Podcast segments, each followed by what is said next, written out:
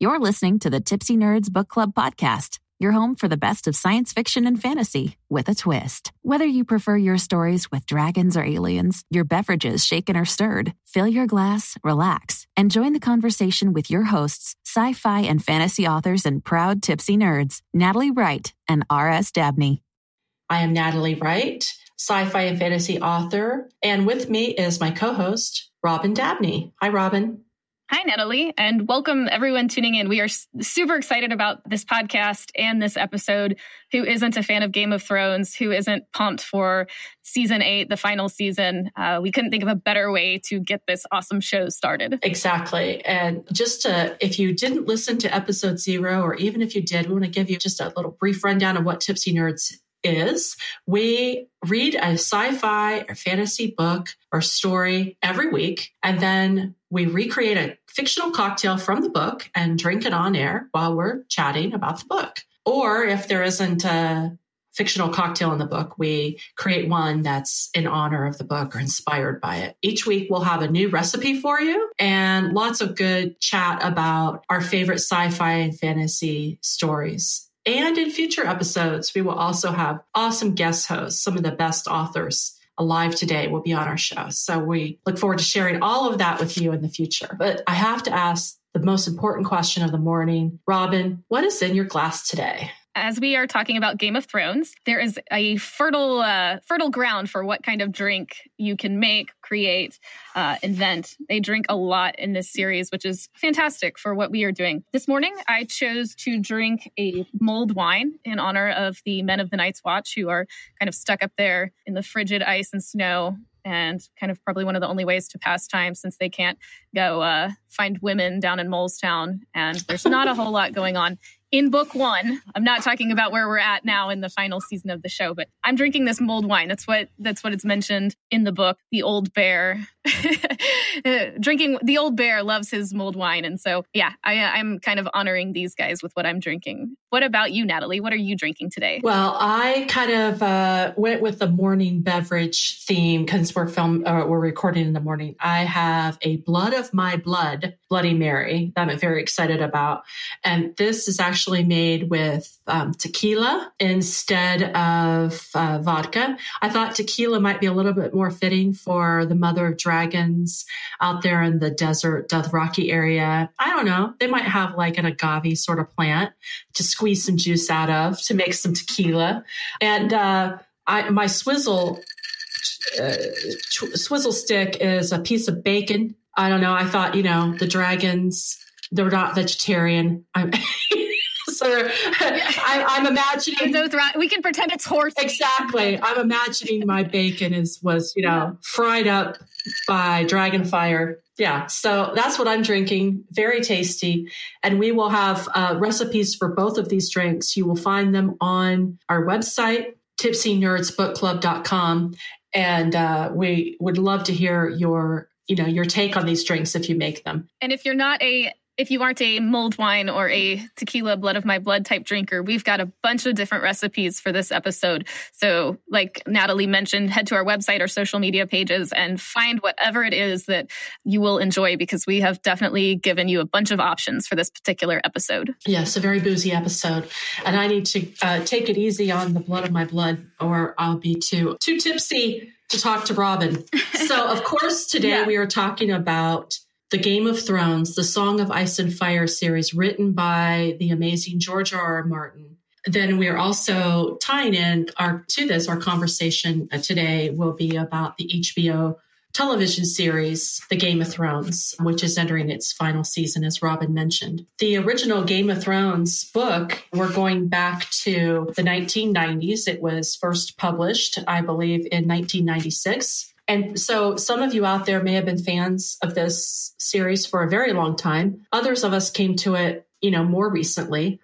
Robin, when is the first time that you, like, when was your first experience with the Game of Thrones? Did you read the book before you saw the show, or did you see the show and then go to the book? So I first came to this series, um, it was about six years ago, my sister, I was living in Florida at the time, and my sister came to visit and was like, You have to watch this. It's amazing. And I, I'm a big fantasy nerd. So I, I'm it was not hard to convince me. But I, we sit down and we watch episode one, and I was just like, holy shit, because I had never seen, I didn't have HBO. And so it was one, my first introduction to like really open genitalia, nudity, and sex on TV. um, and, and not that I'm a prude, but I was like, wow, they can actually show this. But also, just the story was so intense and phenomenal. And I, there's twists, and nobody is safe. And it sort of blew apart every idea I'd had to this point of like, what is allowed in the realm of storytelling. And so after that, I, I we blew through season one. It had already been out, and then I immediately went out and bought all five books and read them immediately one after the other. So saw the show first, at least episodes one, two, and three, and then read all five books that are out and absolutely fell in love with the series. I'm still hooked. Yeah, me too. Like, you know, can't get enough of it. And that may be one of the most wonderful gifts that George R. R. Martin has given, I think, to to writers and to fans of uh, fantasy and sci-fi is really breaking down the walls about what can happen. Before the Game of Thrones, it's possible there are books where main characters died, but holy shit, you know, it's like whatever the conventions were about who's the good guy and what happens to the good guys.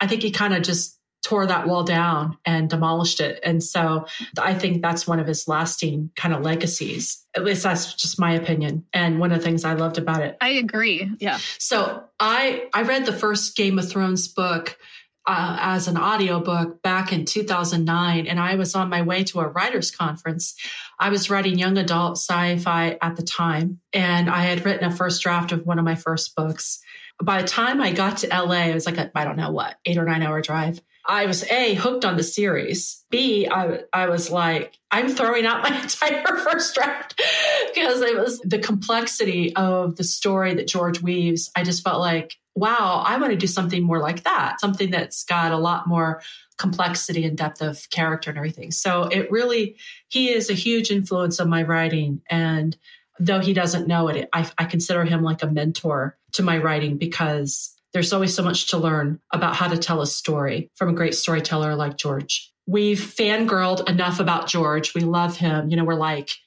we're like, we're like throwing our Hi, George. Yeah, we're, like, we're like, I'm picturing us as like girls when they went to see the Beatles in the 60s, you like screaming, ah, and like throwing their yeah. panties at the stage. So we're, we're kind of metaphorically doing that with George. We're, we are George R. R. Martin groupies. Yeah. And if he ever was doing a lovely reading at a quaint bookstore, we'd be there like, you know, throwing our bras yeah. at the podium in the audience, which is super inappropriate. But you know, it's what tipsy nerds yeah, do. exactly. exactly.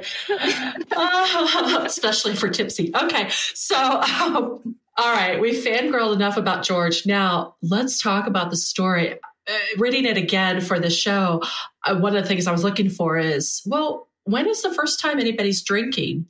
And I mean, I remembered like there seemed to be a lot of eating and drinking and feasting going on. But when was that? The first that I could find. And so, tipsy nerd book lovers out there, if you, uh, if I'm wrong and you see something different, please let us know. But the first drinking that I saw in the book was actually Jon Snow, and he was drinking summer wine and getting quite drunk on it. And then he has a little conversation with Benjen, his uncle Ben. I thought that was kind of interesting because I wouldn't have thought Jon Snow would be the first instance of someone, you know, drinking in the book, but it is. There you go, Jon. Yeah, and uh, apparently uh, the showrunners at HBO didn't think it would be Jon either because in the show, the first appearance of a drink is at minute 32 in episode one. And it is, of course, Tyrion Lannister, our favorite man who drinks and knows things. Yes. And he's a getting pleasured in a pleasure house and drinking a beverage. And so that I, uh, of course, flag on that since that's what the show is. But I, I guess the showrunners kind of had read the books and were like, Tyrion should probably be the first person to consume alcohol in this in this series. So if anybody's yeah, again with that one, if I'm wrong, call me out. But I'm pretty sure Tyrion in the whorehouse in Molestown is is having the first drink of the whole show. Yeah, and I, then he doesn't really stop.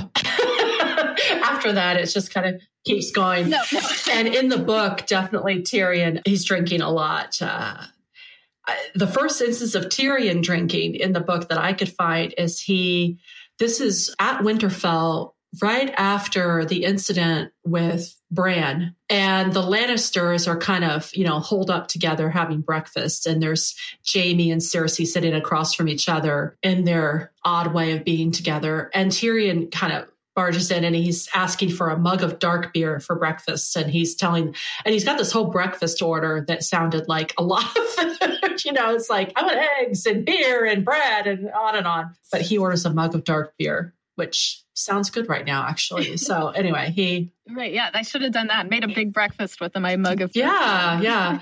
And I love that scene too. How he plops himself down, and he, Tyrion immediately knows that something's up with his brother and sister. You know, he can. He's just like looking at them. He's like, "Hey, what did they do?" Yeah. I want to ask because this is like such a, a good first question. And in something, a book this size, a series this size, it's, I'm just always curious when I meet people. But like, what is it about this story? What is it about the show that just hooked you from the beginning? What is your favorite part? What separates this from everything out there in the fantasy genre and makes it completely unique for you? That is a great question for our audience. And I know for me personally, one of the things I really noticed on rereading it for the show and really studying it a little bit more deeply is that George R. R. Martin, although there's a lot of words and there's a lot of character development description, he keeps the action moving all the time. There's suspense of what's going to happen building from minute one. I mean, from the prologue, and here's an example, writers out there, of what, when you actually can effectively use a prologue. It's a very effective one.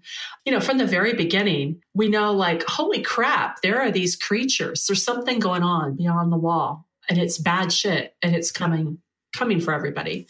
So he sets that up. And then within the first couple of chapters, the king is coming, Jon Arryn is dead. There's this whole there's kind of like something to look forward to. I think that really, for me, it, it kind of hooks you in the action. And then these characters, it's like, who are these people? You know, this is just an interesting and intriguing. Absolutely. I think the characters for me uh, I agree with you on the the storytelling piece of it. But for me, as I kind of mentioned before, this is the first series where it felt like all the rules were totally smashed. And so for me, I love anti-heroes. I love gray characters who aren't these like black and white ideas of good and evil. And this book is filled with that. Have characters like the Hound and Jaime Lannister, who you initially hate and loathe and do some horrible things, but they have these incredible growth stories and redemption stories. And it's not that they all of a sudden become good guys. They just become human. They become people instead of caricatures of good and evil. And I think for me, this story just captures that so well in a way that every character has a purpose. Every character has an emotional journey of I mean, even characters like Joffrey, who don't necessarily become, or don't, not necessarily, don't become likable, they at least grow in their wicked ways, and you grow in your loathing and hatred for them. And, and so no character is wasted, no space is wasted. Uh, like you said with the descriptions, he goes on these lengthy descriptions, and sometimes that'll drive me nuts in a book. Like I'll I'll open it and start reading, and for the first hundred pages, I think it's wonderful, and after that, I'm just like, get to the point. but I never felt like that with George R. R. Martin's books. It's like every word is beautiful, serves a purpose, moves the action forward, and so for me, that is what makes this such a solid story. And I think we've talked about this and would agree that even if you've seen the show and love the show and know what happens, read the book because there's so many fine details and incredible aspects of writing that you really shouldn't miss out on. Yeah, absolutely. If you've only seen the show and haven't read the book, I guarantee that the characters you love, you will love even more. And the characters that you hate, you will hate even more. The book is just so much richer. One of the things that I just love about the Game of Thrones and George's writing is the visceral quality of his writing. If you got your head stuck in a Game of Thrones book for an hour or two, you come out, it's one of those books where you kind of look around and like, wait, wait a minute. What? People are i'm not in the medieval times you know it's yeah. like you you're smelling the horse manure you know you're getting dirty and muddy in your mind you're you're, you're feasting on the food you you're having sex in the whorehouse whatever you're doing you know yeah. you, you know all of that you get to go in and experience so many of these wonderful things and awful things too the death the the backstabbing all of it it's just great to be able to go in and be a part of the story. One of the things I was noticing though, Robin, that I hadn't uh, ever really thought much about was we talk about the beauty of his writing and he, there are even little details like what the people drink. So to bring it back to the drinks for a moment, you know, right? Like, uh, of course, Tyrion might be drinking a really nice wine because of the Lannisters and they can afford that. But then we're over here in the Dothraki territory with Dany. and at her wedding, they're serving fermented mare's milk, which, you know, makes me kind of want to puke in my mouth a little bit thinking about. Have you ever had that? Yeah. Yeah, you've had fermented mare's milk? Um, no, no, no, I have not. Um, but a funny story. I actually have a friend who has. Um, he he bike packed across Kazakhstan, and that is one of the things they drink there. And because he didn't want to be rude uh, to the folks he was staying with and to the culture, every time it was offered, he would drink it. And I asked him because in the new book I'm writing, that's actually my main character's drink of choice is fermented mare's milk. so I asked him, what does that taste like? And if you're eating something, put it down because this will make you sick. but he said basically it is like if somebody ate only yogurt and dairy for a week and then threw it up and served it to you as a drink, that is what it tastes like. So we will not have a recipe for that no. for you guys online because we don't hate you that much. right, right. Yeah, tipsy nerds, uh, we're about drinking things that taste good, not things that, but hey, I guess, you know, human beings of all stripes of all times are looking for ways to get plastered, basically. They'll make alcoholic beverages out of anything. And like you were saying, uh, George R. R. Martin uses the drinks as world building, as character development. And so to kind of enrich the world of the Dothraki, he has this fermented mare's milk. And the Dothraki culture across the Narrow Sea isn't exactly Kazakhstan, but it sort of helps us to root ourselves in a real world that we can picture. And so it's, again, like you were saying, every detail he uses serves a purpose in moving the story forward and building the story. Right. And then we have on the other side of this, almost exact opposite, we have Pycelle, one of my least favorite characters. I mean, I just, he's just, the thought of him actually, I just had like creepy chills go up my back thinking about Pycelle. He's just, yeah. ew, ew.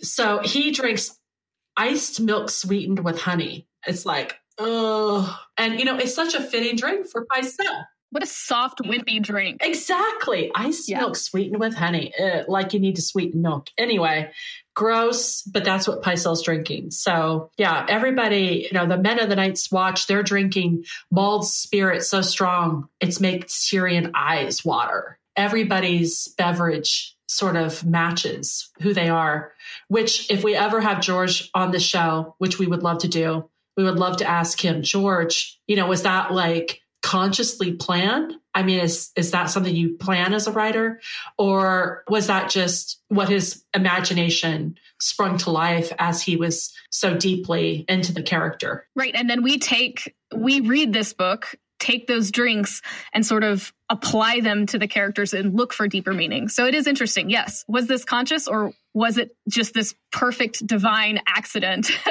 uh, that played out really well for the readers and the watchers? One of the questions I had for you, Robin, was Were there any things about the show that you like more than the book, or anything about the show that is different that you think, yeah, that was a good thing that they did it that way, that they made this change? I think, especially in season one, they they follow the book pretty closely. They just leave out a lot of the smaller details.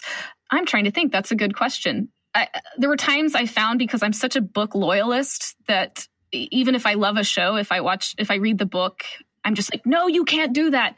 There's a few deaths later on in the show that they don't actually die in the book, but they kill them off in the show. And so for me, I don't want to name any of those because I want people to go read the book, but there were a few choice characters who are still alive in the books. Yes, we are still waiting for the next book to come out to see what happens, but I think I know why they did it in the show. They had to cut time. And so some of these smaller storylines had to go. But for me, those are those small details that just take the book to this whole other level. And again, why you should read it because some of these characters who are still alive, I think are going to play some really cool roles in the story should it continue.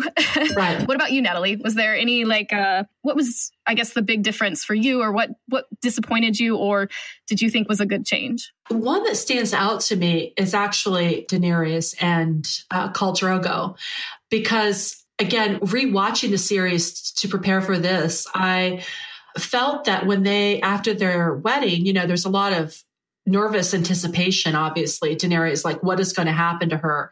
This really rough and tumble, big, huge guy, is he going to like just brutally take her in a sort of marital rape kind of thing? Or, you know, what's it going to be like? And the show definitely it was not a tender sweet moment and like she goes he takes her off on her horse and then the next morning they show her kind of like walking like she's got a sore backside or something and I'm like, oh, I, I don't remember it like that in the book. So I went back to the book and in fact, yeah, I, I was I was correct in my recollection of that, that George R. R. Martin's treatment of Dany and her first time with Khal Drogo is very different.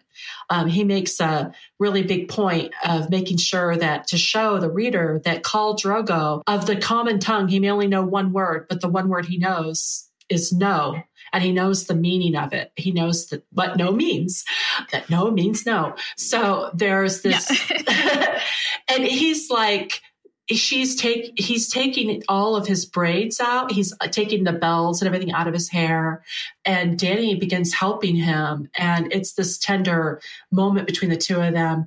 And he starts to make a move toward her and he asks her the question no? And she takes his hand and moves it to her nether regions. And clearly is then george r. martin is showing this is consensual. She is saying yes which you know she's only 13 in the book but in modern times you know she does she can't legally consent but we're not in modern times in the book so uh, that whole thing i was just kind of curious like why in the series they chose to make it appear as though Khal Drogo was more brutal with her, when in fact in the book that never really happened. And from really the beginning, their relationship has a lot more tenderness. And so, you know, that was a difference. And I was like, I felt it was a little uncalled for. Yeah, that that added some level of like gratuitousness that which there's already plenty of we don't need to be horrified or you know we don't need another reason to sort of cringe and so maybe they made that change because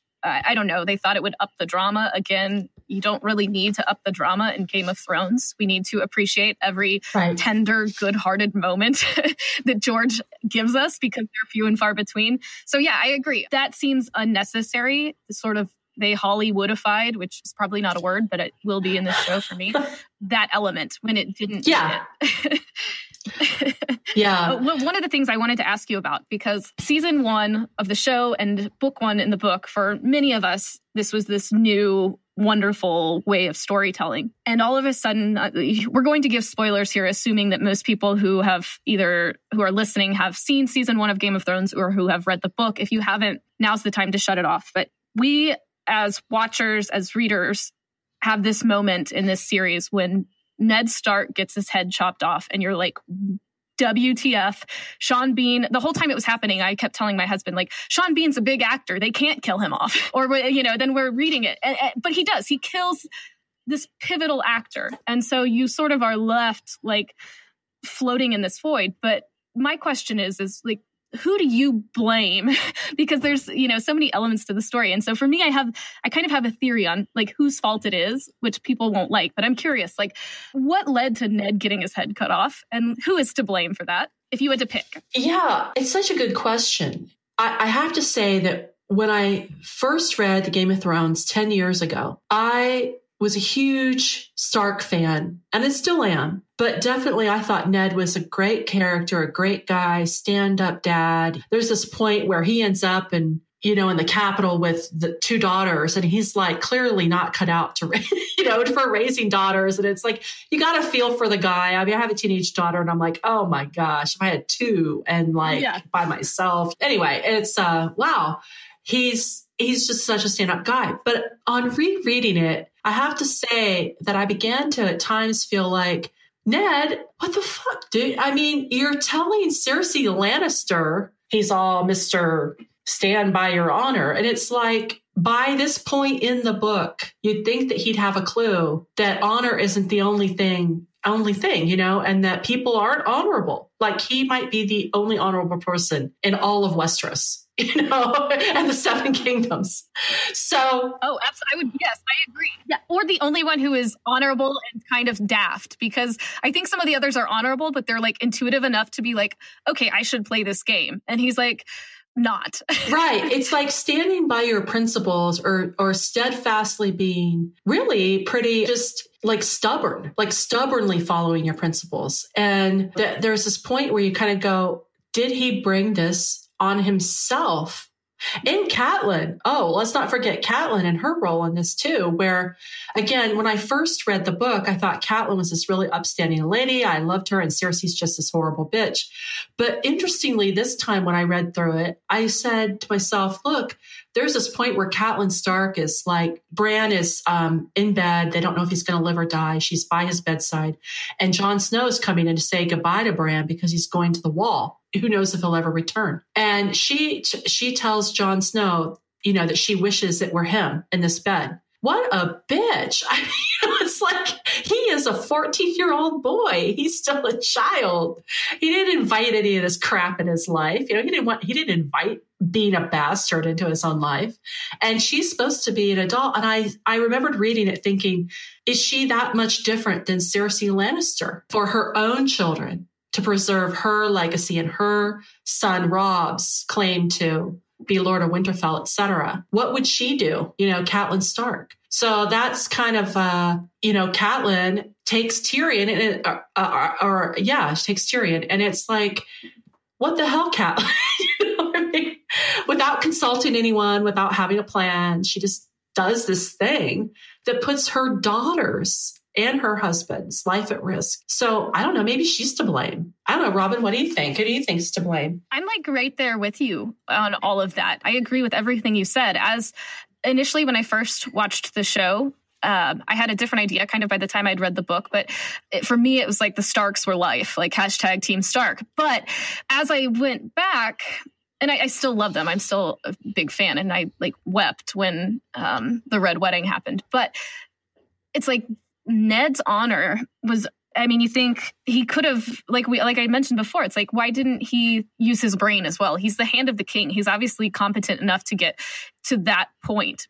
But how does he lack any semblance of common sense?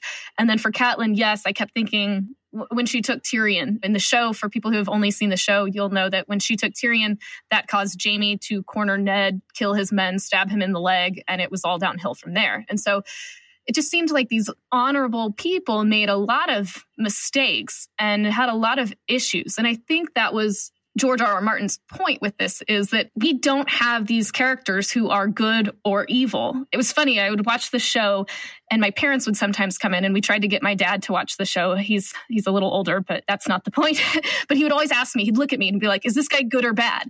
And we're like, "Dad, this isn't about good and bad. It's like that guy's pretty gray." And I think that was the point with the Starks is that our initial reaction to who are the heroes and heroines of this story are not necessarily true. That even the good guys, I'm using air quotes, have a lot of flaws and began a lot of avalanches that led to some pretty bad stuff because then Ned's death led to war and all of these things. Not that this stuff wouldn't have happened already because there were there was a lot of tension. There were bad characters in the book. But I would argue as well, and listeners, you may disagree, hate us for this, or you might be like, yes, thank you. Somebody said it aloud that the Starks are kind of the initial reason that many of the events in this story sort of took off and took place. And so for me, you know, arguably Ned's honor led to a lot more death even than Joffrey's sadism, Ramsay's sociopathness. Like it's like Ned's honor killed more people, I would argue, than some of the really bad characters. Maybe not Cersei. She's she's pretty messed up, but right. the others. Yeah.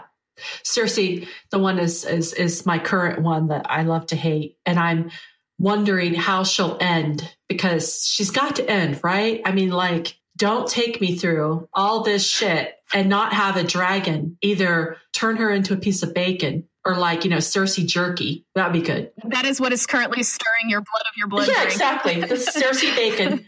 the Cersei bacon story.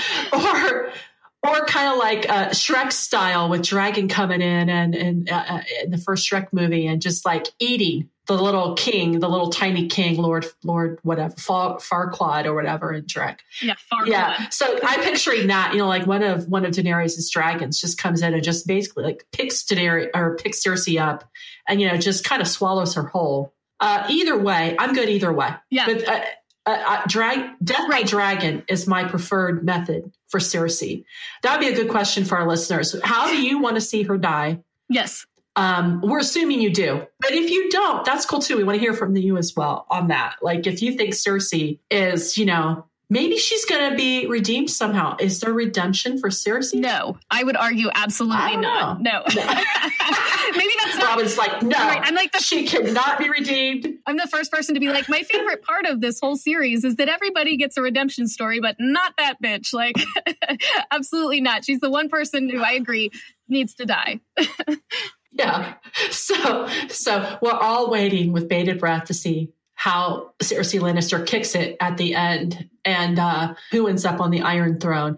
Oh, here's another question for you, Robin. Who do you want to see on the Iron Throne? Like, if you could pick, you were directing or writing the last episodes of the show, who would you put on the Iron Throne? Oh my gosh, this is so this is so difficult because I love all the people who are still around and but for me, gosh, it's got to be Jon. I just have loved him from the beginning. I think he, but I hate to say not Daenerys because she's also worked really hard. She's a woman and I'm all about that. I think Jon, it goes back to that whole thing where, you know, the first people you fall in love with as the good guys are the Starks. And so I think probably because Catelyn was such a jerk to him, I'm just like, yeah, like take it, Jon, like prove everybody wrong. And so I think for me, he just has more of that story where you're just, he goes from bastard to where he is now to hopefully, in my mind, sitting on the Iron Throne. Daenerys also had a hard journey, but she did already come from a bloodline that it's like she sort of has a claim. Really, I think I would just like to have that Iron Throne just completely destroyed. And let's see Westeros under oh. a more of a like communal role like ruling. Like i, I kind of want all my favorites to rule if that's possible like right? That's like what a socialist thing. I'm just like i want all my friends up there. Like i want jon to rule and tyrion to rule and daenerys. You know i'm a big hound fan so like let's put the hound in there like make him the head of something. And so for me i'm just I'm right? I love this whole gruesome gory story but then at the end i'm like i want them all to be friends. So i don't know. What about you? I'm curious. That's a good question I'm sorry. I'm just like I'm trying to picture your your Council of Westeros and the Hound. You know what role he has in it. Yeah. So if if George is listening and uh, if he's writing more in the Song of Ice and Fire, I want to remind him that he foreshadowed some stuff with Jon in book one, and we'll nerd out over that for a minute. The fact that at the beginning of five books, I don't even know how many words each book is. Like 800 pages. So we're talking, you know, like thousands of pages of story. The very first chapter at the end when they have found the dire wolves and they're divvying them up and Jon Jon finds his wolf. And this is in actually Bran's point of view, but but Bran says he thought it was curious that this pup alone would have opened his eyes while the others were still blind. And this is the pup, of course, that goes to Jon. So Jon's the only one with his eyes open. And again, I nerded out quite a bit when I reread the book and I saw that line and I thought, geez, you know, here we are in the first 20 pages of this story. And we already know kind of where it's going because George is telling us, keep your eyes on Jon's Jon Snow. Not it's not Robb Stark, you know, or Bran or any of the others. So I thought that was really cool. Jon's my boy. I love Jon. If anything happens to him, I'm gonna just I'll be have to be in mourning, you know, for a period of time. You know, you just I'll be wearing black and moping around. But I would consider that an unforgivable. Like, you know, you have those moments where an author kills someone and you're like, that was really a bad idea. Why did the editor let that go through? That's how I would feel with Jon. I would be, I would need, I don't know, I would like protest in the streets probably. I think that it it, but you know, I like your idea of the Iron Throne being destroyed, and it seems to me that Jon Snow is just the man to do it. Yep.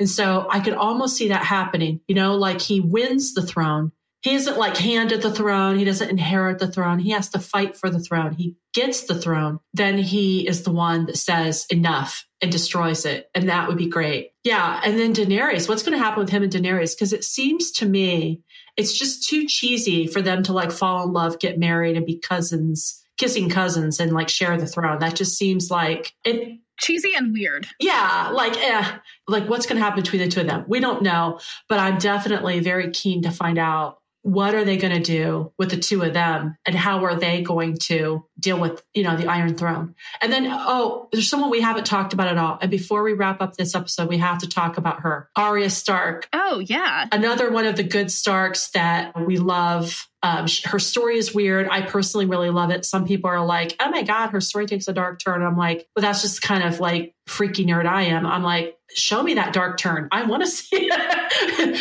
right. Show me that weirdness, you know, with her in that the house of faces or whatever the hell it is. I can't remember anymore. But we love Arya. She's like this little feminist ray of death and destruction. One one woman army in the in the shows and in the books. So who knows? I mean, I don't know Arya. Could she end up with the with the with the throne? Does she want it? Would she like take it? We don't know. I don't think she wants it. I think I think she is more of the I don't think she wants to rule. I think that would be beneath her in her mind. I think she's more of a fighter. She's more of she would support Jon yeah. to the end. I mean, he was the one who gave her needle. He he loved her and she loved him as true brother and sister. I think for her, she would do everything to help her brother. And I think I don't know. I, for me, it would be a little bit of too weird of a twist for her to seek any kind of power because I don't see her as that. I see her as a justice seeker, more of somebody who would.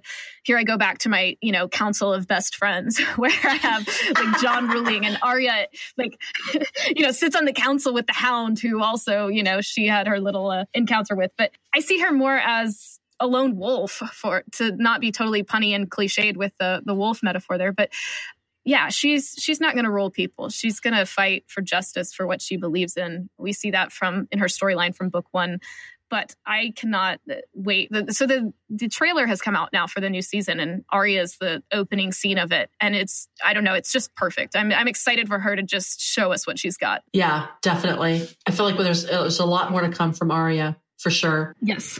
Absolutely. So, Tipsy Nerds, you have many questions before you. We would love to hear your answers to these and your other thoughts on the Game of Thrones. At the time that this episode airs, it's just in time for the first episode of the last season of the show. And so we would love to hear, you know, how you're enjoying the show. Have a Tipsy Nerds party and make some of the cocktails and send us your pictures on Instagram, on Twitter. You can uh, reach us at Tipsy Nerds Book Club on Instagram or at Tipsy Nerds BC on Twitter. And we would love to see your pictures of you and your your nerd pals, your Game of Thrones fan friends uh, hanging out, watching the show together. And I don't know, we'll probably have a contest come up about that. Don't you think Robin will come up with some way for people to win some fabulous prizes? Absolutely. related to their their photos. Yeah, I think that's a great idea. And I think we should also include reaching out to us. Reach out to us, ask, answer some of these questions and whatnot, and we may uh, send you some free stuff or enter you into some sort of contest because we we want feedback. We this we love talking to each other and nerding out with each other, but we also want to hear what our other fellow nerds have to say about some of these things. And so, one final question I do want to ask before Natalie wraps this up, because for me, this is like one of the main things I always ask people. Lots of villains in the story, but for me, the two that I just absolutely loathe the most that have not one single redeeming quality are Ramsay and Joffrey. And I'm asking you, who's worse and why? So please send us a message and let me know because this is like my burning question that I must know the answer to. Oh, that's a good question. Both very loathsome people. I'm kind of like sad that we're almost done with this episode because the drink was tasty, the bacon's really good. And um, wow, we could talk for probably three or four more hours about Game of Thrones. There's so much to it, but alas, we probably need to wrap it up. But we will be back next week. Episode two, we're also very excited about. Androids may not dream, but they do drink bourbon. This we know. We'll be talking about, of course, the amazing Do Androids Dream of Electric Sheep by Philip K. Dick, and the two movies that have been spawned from that book, Blade Runner and Blade Runner 2049. So check back next week for that episode. And uh, we also have other great ones coming up. We'll be talking about Hitchhiker's Guide, Wool by Hugh Howey, and then we'll get back into some fantasy. So each week, a new sci fi or fantasy story. And we didn't mention this at the beginning, but let me just say here we're pulling most of our first season, first several seasons from the NPR Top 100 Sci Fi and Fantasy Novels of All Time, as voted on by their listeners. It's an older list, but that's where we're starting. Um, but we're happy to add things that aren't on that list. So, Tipsy Nerds, if you have any uh, stories that you just love and you would love us to talk about, shoot us a, an email send us a message on Twitter, reach out on, on Instagram or Facebook and let us know. And who knows, we may add it and you may even be asked to be a co host or a guest. You never know. Uh, reach out to us on uh, in that way. And uh, Robin, this was a lot of fun. It we was. clearly we love Game of Thrones. Yes, yes, and we, like you said, we could go on forever. Until next week, we are going to sign off. Robin, I think we need to refill our glass. yes, absolutely. Happy reading to all, and cheers until next time. Thank you for listening to the Tipsy Nerds Book Club podcast. Don't forget to subscribe, rate, review, and share the fun with your friends and family. Love what you heard and want the fun to continue? Head over to Patreon and become a patron of the Tipsy Nerds podcast. We love our patrons. Want a recipe for a cocktail you heard here? You can find recipes as well as show notes, episode transcripts, and helpful links on our website, tipsynerdsbookclub.com. And as always, join us next week for a new episode of Libations and Geeking Out. Cheers.